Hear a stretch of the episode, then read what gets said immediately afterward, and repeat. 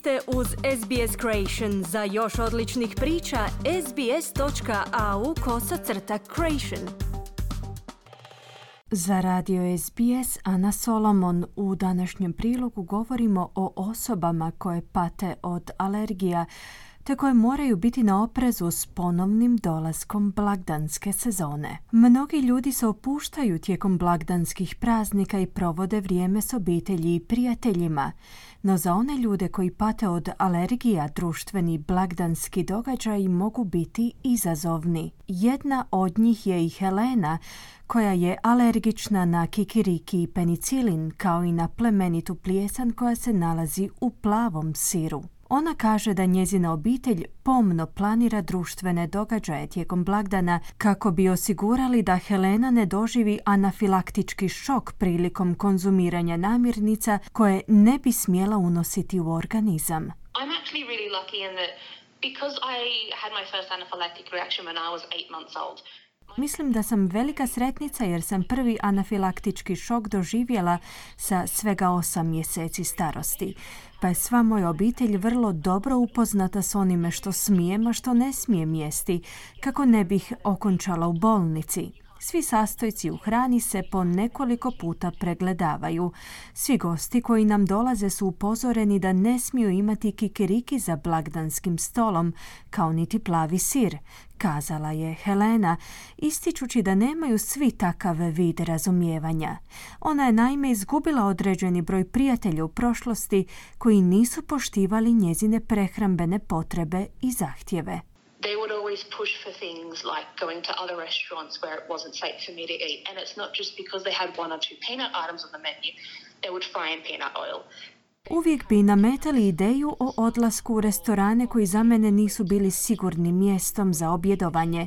To nisu bila mjesta koja bi imala tek nekoliko obroka koji sadržavaju kikiriki, već su to restorani koji prže hranu na ulju od kikirikija.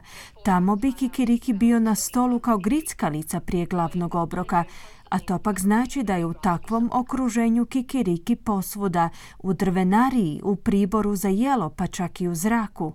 Nakon nekog vremena sam se umorila od svega toga. Bilo je teško provoditi po pet, šest sati s tim ljudima za koje sam podsvjesno znala da bi radije željeli biti negdje drugdje, no na mjestu na kojem ja smijem boraviti, isteknula je Helena. Australija bilježi jednu od najviših stopa alergija u čitavom svijetu. Temeljem podataka istraživanja vrhovnog tijela koje kontrolira prehrambene proizvode u Novom Južnom Walesu, da se zaključiti da je svaka peta osoba trenutačno intolerantna na hranu ili alergična. Alergije na hranu trenutačno pogađaju svako deset novorođenče, te oko 2% odraslih stanovnika, a četvrtina Australaca je intolerantno na određene prehrambene proizvode. Marija Said je direktorica Australske organizacije za alergije. Ona kaže da blagdansko razdoblje predstavlja veći rizik za alergičare.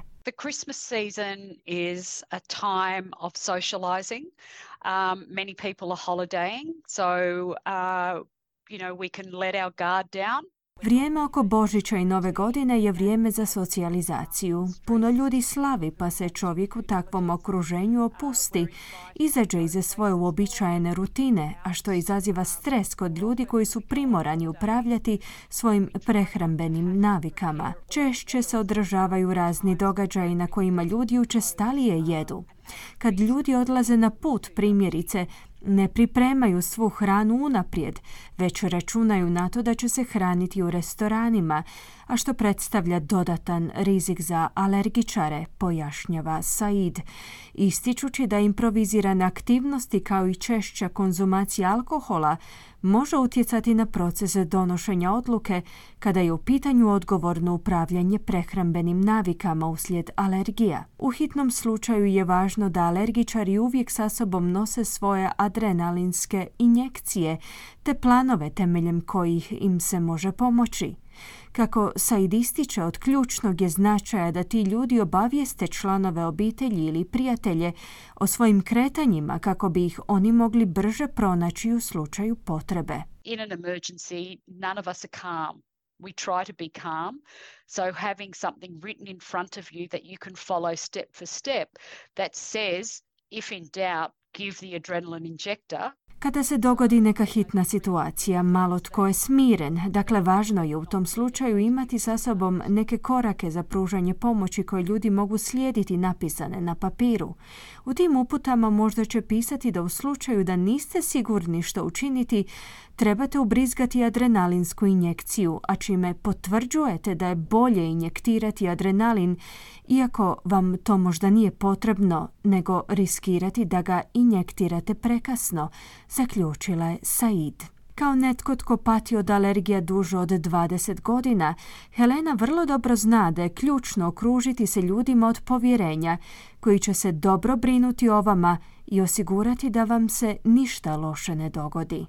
I have had a couple of friend groups who have around the Christmas period tried to push that a little bit because they want to celebrate and that always really hurts because Imala sam neke grupe prijatelja koji bi tijekom blagdana doista željeli gurati nešto što meni nikako nije odgovaralo, jer su oni naprosto željeli slaviti. To je za mene bilo poprilično bolno iskustvo, jer su nasprame mene prioritizirali obrok kojega mogu imati u bilo koje drugo vrijeme. Velika je stvar kada pronađete grupu prijatelja koji će tijekom blagdana, koji se uvelike baziraju na hrani, poštivati činjenicu da imate drugčije prehrambene potrebe, te da postoje određene namirnice koje vas mogu ubiti ako ih pažljivo ne izolirate, naglašava Helena. Australski standardi po pitanju informiranja o alergijama su se poboljšali tijekom posljednjih 20 godina. Od veljače 2021. u vrhovnom tijelu koje se bavi informiranjem na području Australije i Novog Zelanda su nametnuli nove nacionalne smjernice za jasno označavanje alergena.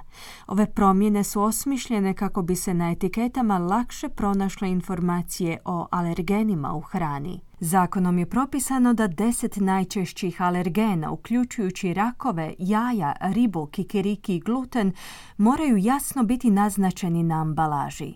Said kaže da hrana koja se priprema tijekom blagdana ima veću osjetljivost na nepoznate sastojke. Ona savjetuje oprez u slučaju izlaganja prehrambenim namirnicama koje potencijalno mogu biti opasne po život. You know, there's a lot of food that we eat at Christmas time that we don't eat at other times of the year and there's a lot of imported gourmet type food. You know, Postoji puno hrane koju jedemo tijekom praznika, a koju inače ne jedemo tijekom godine. Puno je uvezenih gurmanskih proizvoda. Ne želimo gajiti pretpostavke o hrani u slučaju kada ne znamo što je u njoj. Možda će vam se na prvi pogled činiti sasvim u redu. Možete pomisliti da u tome što želite pojesti nema mlijeka ili sezama, no obratite pažnju na etiketu priljepljenu na proizvodu. Ako ne postoji etiketa ili osoba koja je sudjelovala u procesu pripreme te hrane koja vam može sa sigurnošću kazati što se nalazi u njoj, u tom slučaju je sigurnije ne konzumirati te namirnice, upozorava Said. Osnivačica tvrtke Y Meat, Emma White, je kazala da je prehrambena industrija doživjela ogromne promjene tijekom proteklog desetljeća, te da kupci uživaju raznoliki izbor namirnica. Ona tvrdi da je s različitim opcijama koje su sada dostupne važno biti kreativan i posjedovati mogućnost prilagodbe. I mean, we're talking Christmas. I mean, there's like there's a traditional roast, but now you there's no you don't necessarily have to have your roast lamb or pork or turkey. I mean, there is um, plant-based alternatives out there. Za Božić ćete vjerojatno imati tradicionalno pečenje, no ne morate nužno jesti svinjetinu, puretinu ili janjetinu.